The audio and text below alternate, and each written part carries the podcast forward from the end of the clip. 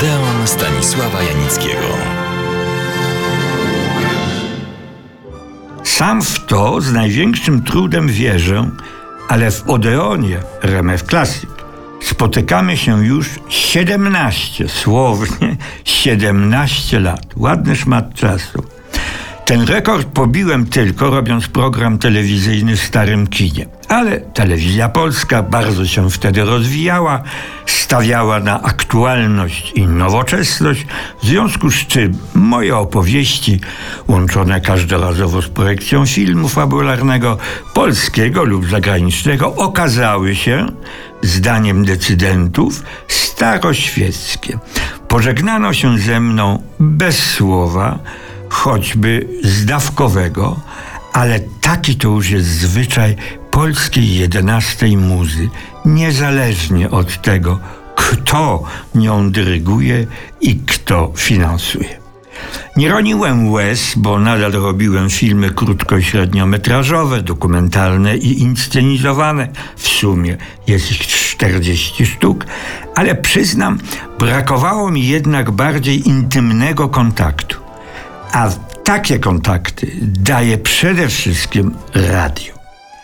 Powiem bezczelnie, propozycja Radia Classic, żebym opowiadał jego słuchaczom o świecie filmu, od Hollywoodu po film polski, była dla mnie tak zwaną propozycją nie do odrzucenia. I dlatego już 17 lat się spotykamy. A dlaczego przyszło mi akurat teraz na takie zwierzenie? Przyczyna jest prosta. Już muszę, wybierając temat kolejnego Odeonu, sprawdzić, czy aby o tym już nie opowiadałem.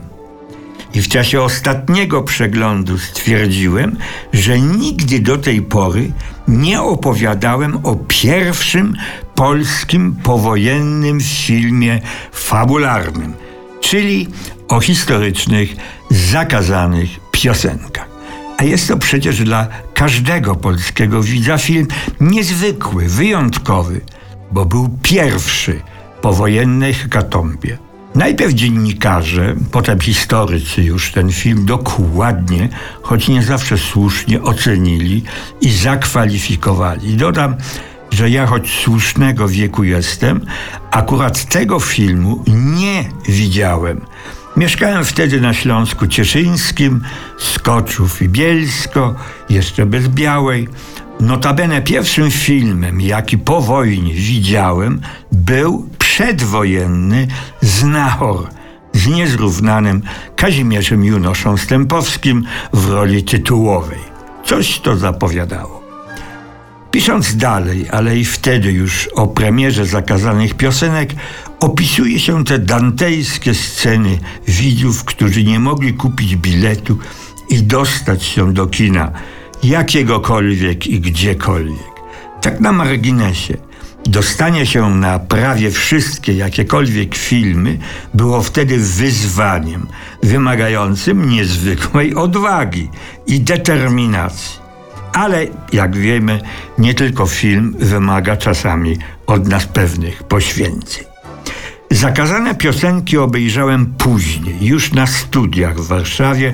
Przyznam, że nie zrobiły na mnie należytego wrażenia, bo byłem już przykładowo w krainie włoskiego neorealizmu czy filmów amerykańskich, wojennych zaległości czy powojennych nowości.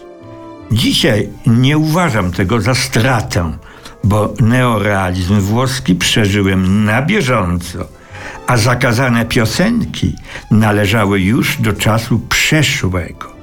Tak na marginesie, oceniając jakieś dzieło filmowe, literackie, teatralne, powinniśmy zawsze odnieść je do czasu i miejsca, w którym ono powstało i jaką rolę pełniło, jak zostało przyjęte przez publiczność, dla której zostało przeznaczone.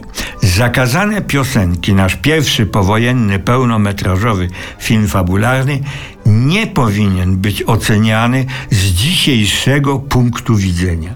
Nie ma nic gorszego, jak oderwać film, dzieło sztuki, od warunków, w jakich ono powstało, czemu i komu miało wtedy służyć. Żeby było jasne, miał służyć tym, którzy walczyli i tę okrutną wojnę przeżyli. Jak ją przeżyli, to już inny problem. Ale najpierw przypomnę tym, którzy filmu nie widzieli, a może już zapomnieli, samą treść. No, ale to już za tydzień. Serdecznie wszystkich słuchaczy do Odeonu zapraszam.